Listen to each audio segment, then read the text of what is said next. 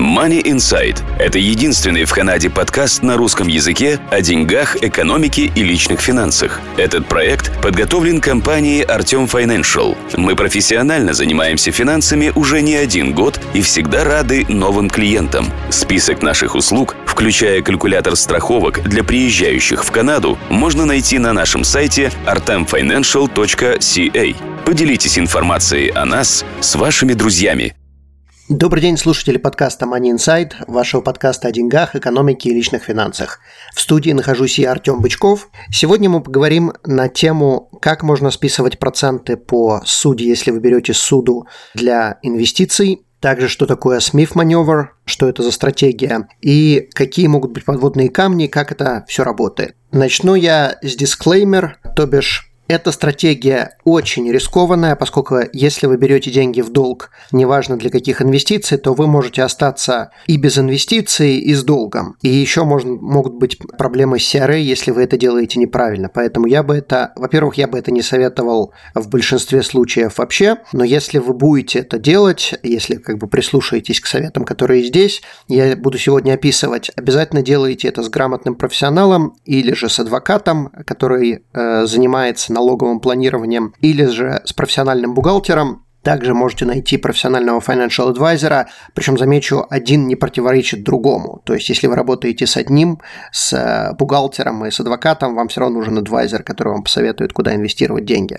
То есть, вам нужно несколько, скорее всего, таких людей. Не пытайтесь сэкономить на этих услугах, потому что последствия, которые у вас могут быть с одними только налоговыми службами, могут быть просто катастрофическими. Поэтому, если вы будете это делать, делайте это с умом, и с профессиональным советом.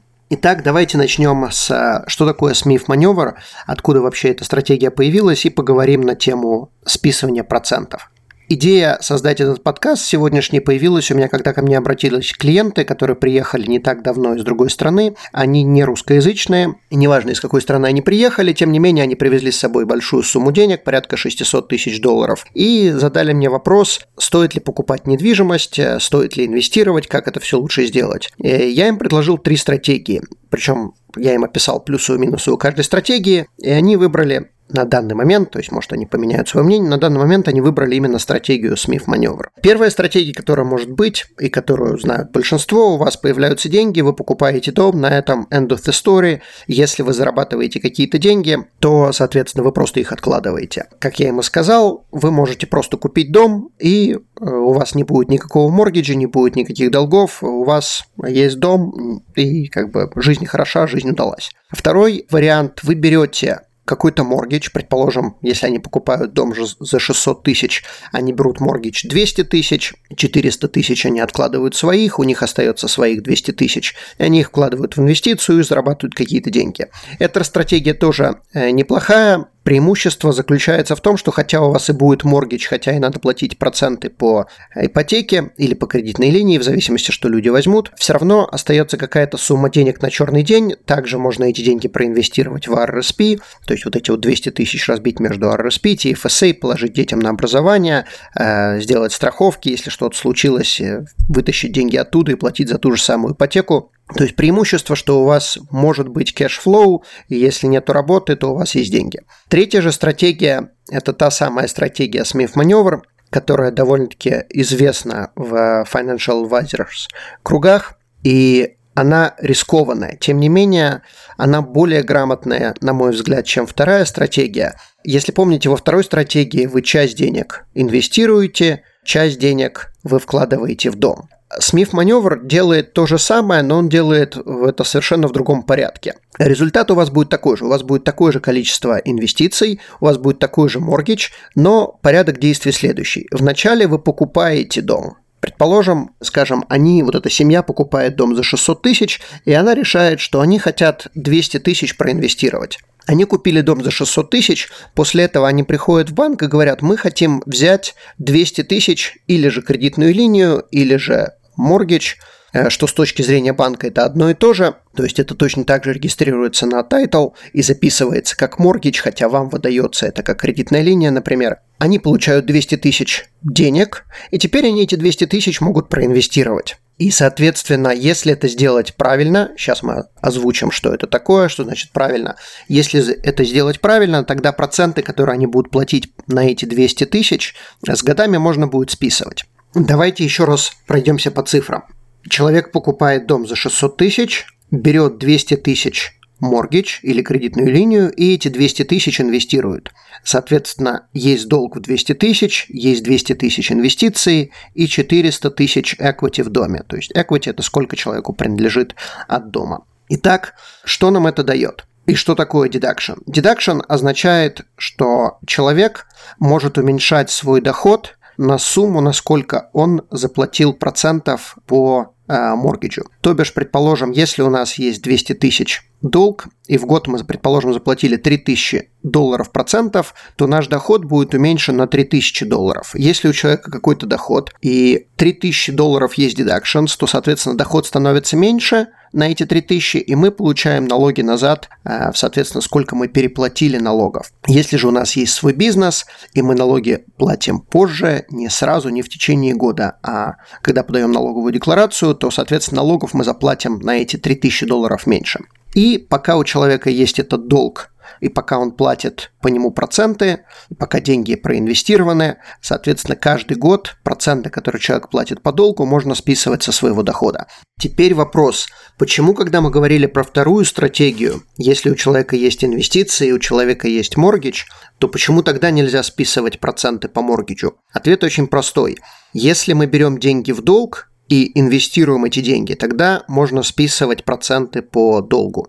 Если же у нас есть наши инвестиции. И если есть долг, который мы взяли не для инвестиций, тогда проценты по долгу списывать нельзя. Причем получается ситуация довольно-таки парадоксальная. Если человек вначале покупает дом, а потом берет моргич и инвестирует эти деньги, то списывать можно. А если у человека есть, предположим, какие-то деньги и есть ипотека, ситуация та же самая, ничего не меняется. Э, но CRA рассматривает это, что поскольку вы не сделали телодвижение, вы не взяли деньги в долг, то мы вам не разрешаем ничего списывать. Смив маневр совершенно не означает, что вы вначале должны купить дом, а потом взять моргич. Вы можете, даже если у вас сейчас есть дом, есть моргич и есть большая сумма денег, вы можете сделать то же самое, что у вас сейчас, но вначале погасить моргич, а потом взять эти деньги назад и положить на ту же самую инвестицию. И таким образом, взяв деньги в долг, вы, соответственно, начинаете платить проценты по этому долгу, и тогда вы можете это дело списывать. Э, значит, какие здесь есть подводные камни? И вот в этом заключаются нюансы этой стратегии, потому что подводные камни существенные, и если сделать это неправильно и упустить какой-то из этих подводных камней, то вся стратегия работать не будет. Во-первых, когда вы берете деньги в долг для инвестиции, вы должны будете доказать CRA, и именно доказать, потому что аудит у вас будет практически всегда. CRA эту стратегию проверяет, э, если они видят, что у вас есть деньги взяты для инвестиций, то для них это сразу там чуть ли не 10 красных флажков, и они делают аудит чуть ли не каждому человеку, у кого есть подобная схема. Соответственно, когда вы берете деньги в долг и инвестируете их, вы должны будете доказать, что все те деньги до последней копейки, которые вы взяли в долг, были потрачены для этой инвестиции. То бишь, например, возвращаясь к нашему примеру с семьей, которая купила дом на 600 тысяч, взяла моргич на 200 тысяч и проинвестировала 200 тысяч. Если они взяли в долг 200 тысяч и проинвестировали только только 199 тысяч, а 1000 долларов потратили на покраску, например, дома, все, стратегия работать не будет, потому что часть денег не была потрачена на инвестицию, а была потрачена на какой-то э, личный консампшн. Соответственно, вы долж, должна быть прямая корреляция между взять, взятыми деньгами для инвестиции и положенными их на инвестиционный счет, и, соответственно, теперь вы их инвестируете. Встает сразу вопрос, а что будет, если, предположим, нам нужно взять тысячу долларов и покрасить дом, который мы только что купили. Окей, никакой проблемы нету. Тогда многие банки позволяют разделить вам моргидж на 2, на 3, на 5 частей. Возвращаясь к нашему примеру, нам нужно 1000 долларов на покраску и 199 тысяч мы хотим потратить на инвестицию. В таком случае моргидж делится на два сегмента. В одном сегменте у нас будет долг 199 тысяч, в другом сегменте у нас моргидж будет на 1000 долларов. Итого у нас всего долг на 200 тысяч. То есть с точки зрения банка мы должны ему 200 тысяч. Но у каждого сегмента в этих моргиджах То есть сегмент это просто как бы разделение, номер счета, скажем так, другой. У каждого сегмента есть подсчет процентов подсчет процентов на тысячу взятых в долг и подсчет процентов на 199 тысяч взятых в долг. Соответственно, если мы сделали два разных сегмента, мы можем доказать, что 199 тысяч мы взяли в долг и их инвестировали, а 1000 долларов мы списывать не будем э, с доходов, и это будет наш личный расход. И, соответственно, проценты, которые мы там платим, это наша головная боль к доходам, к нашим доходам это не имеет никакого отношения, к налогам тоже. В таком случае CRA это позволяет. Замечу также, что не имеет значения, вы берете это как моргидж или вы берете это как кредитную линию. Это чисто ваше решение, вы можете делать так, вы можете делать так, вы можете сделать и так, и так. То есть часть денег у вас будет только кредитная линия, вы будете платить проценты и ничего больше не будете возвращать долг, а часть денег вы можете взять как моргидж и каждый месяц, каждый там любой период времени, какой вы договоритесь с банком, каждые две недели возвращать свой долг – все то время, пока у вас есть инвестиция, э, вы можете списывать проценты по этому долгу. То есть первая вещь, которую мы сказали, вы должны будете доказать, что все те деньги, которые вы взяли для инвестиции вы положили это на инвестицию. То есть желательно, когда вы открываете такую инвестицию, желательно сделать отдельный номер счета. То есть не сгруппировывать это с другими вашими инвестициями, а именно открыть номер счета, если вы открываете это вдвоем на супругу, супруга, а, сделать его совместно, если вы открываете только на себя, сделать его на себя, не мешать тогда с супругом. Супруга, если есть таковой, и также, если вам, предположим, банк дает моргидж или кредитную линию, попросите, чтобы вам выписали отдельный абсолютно драфт или чек и этот драфт или чек идет напрямую в инвестицию. Не кладите эти 100, 200, 300, неважно сколько тысяч себе на счет, и через неделю вы инвестируете. Нет, это вот вышло с моргиджа и тут же зашло в инвестицию. Там, через день-два, но это вот как вышло 200 тысяч, так и зашло 200 тысяч. Ни цента больше, ни цента меньше, никуда, ни в какие промежуточные счета это не попадало.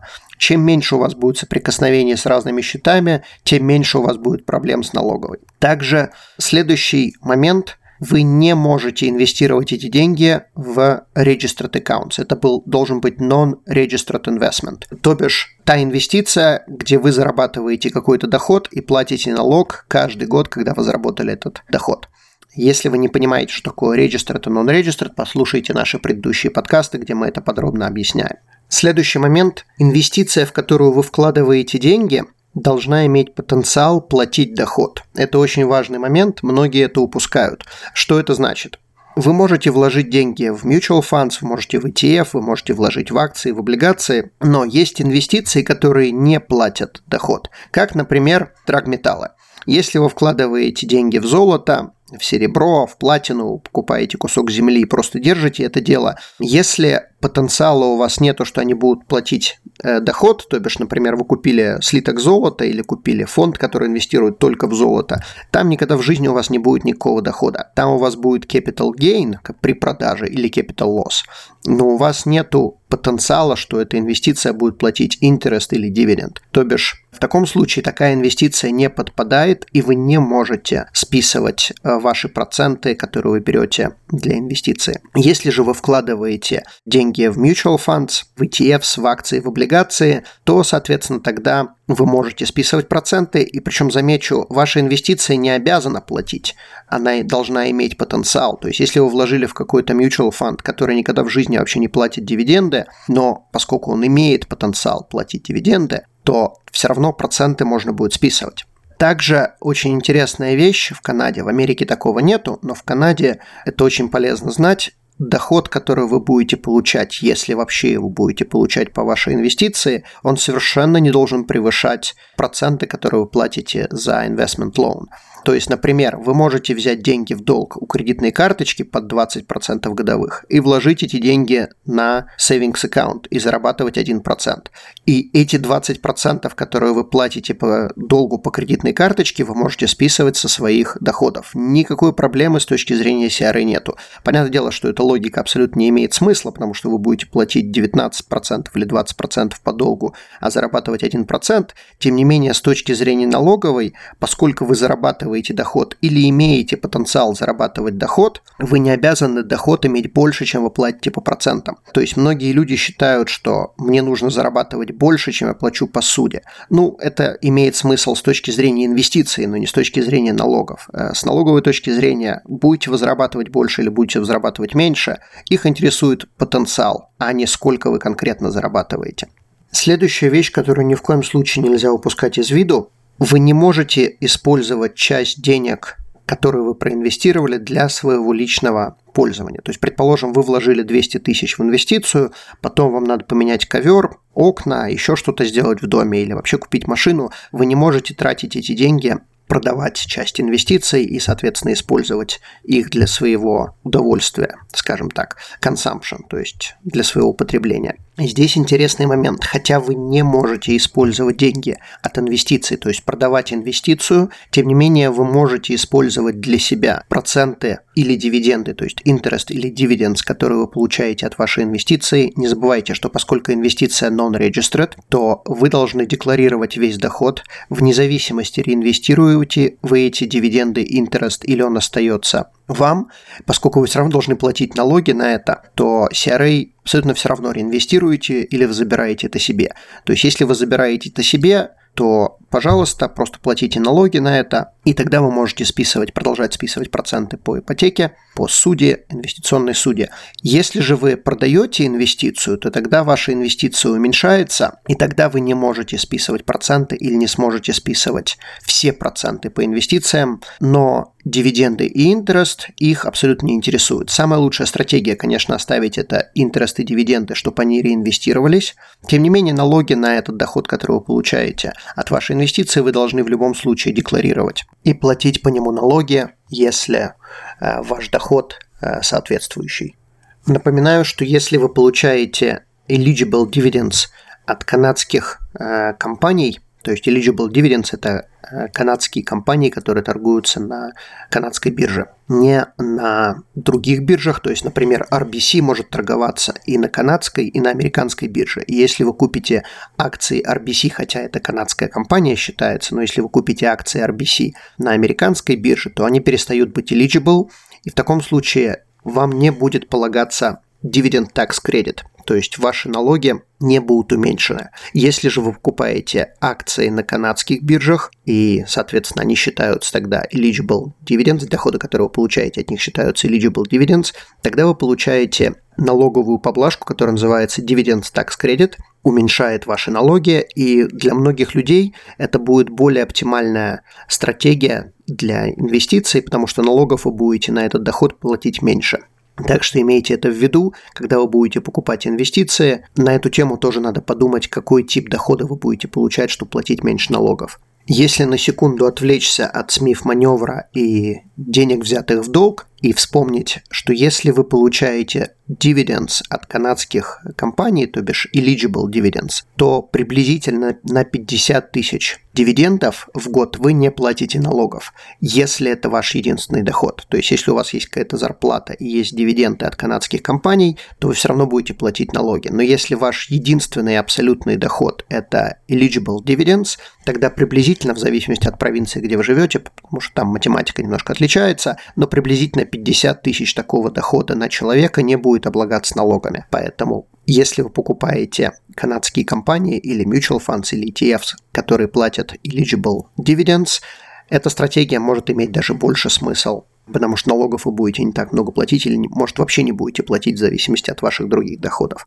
Итак, советы.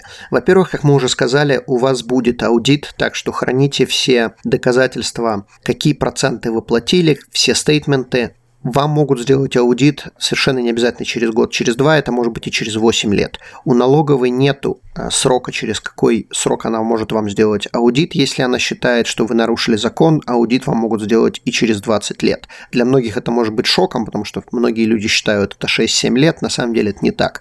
Если у налоговой есть серьезные подозрения, что вы нарушаете закон, она может сделать аудит когда угодно. У вас есть срок 7 лет, когда вы можете переделать свою налоговую декларацию и сказать, что вы совершили ошибку ошибку, теперь хотите получить налоги назад. Да, у вас есть 7 лет. У налоговой такого срока нету. Поэтому храните все свои документы, все, что относится к investment loan, к вашим доходам, все стейтменты храните как можно дольше. Это раз. Два. Если вы обращаетесь к бухгалтеру, к financial advisor, к э, адвокату, налоговому адвокату э, за советами, как сделать подобную стратегию, или же, например, за советом, как инвестировать деньги в non-registered investments и вы платите деньги такому специалисту, то это можно списывать с ваших доходов. Это также tax deductible. Если же вы обращаетесь к специалисту, как инвестировать деньги внутри RRSP или TFSA или RESP, то есть Registered Programs, тогда списывать такой advice нельзя, но если этот вопрос касается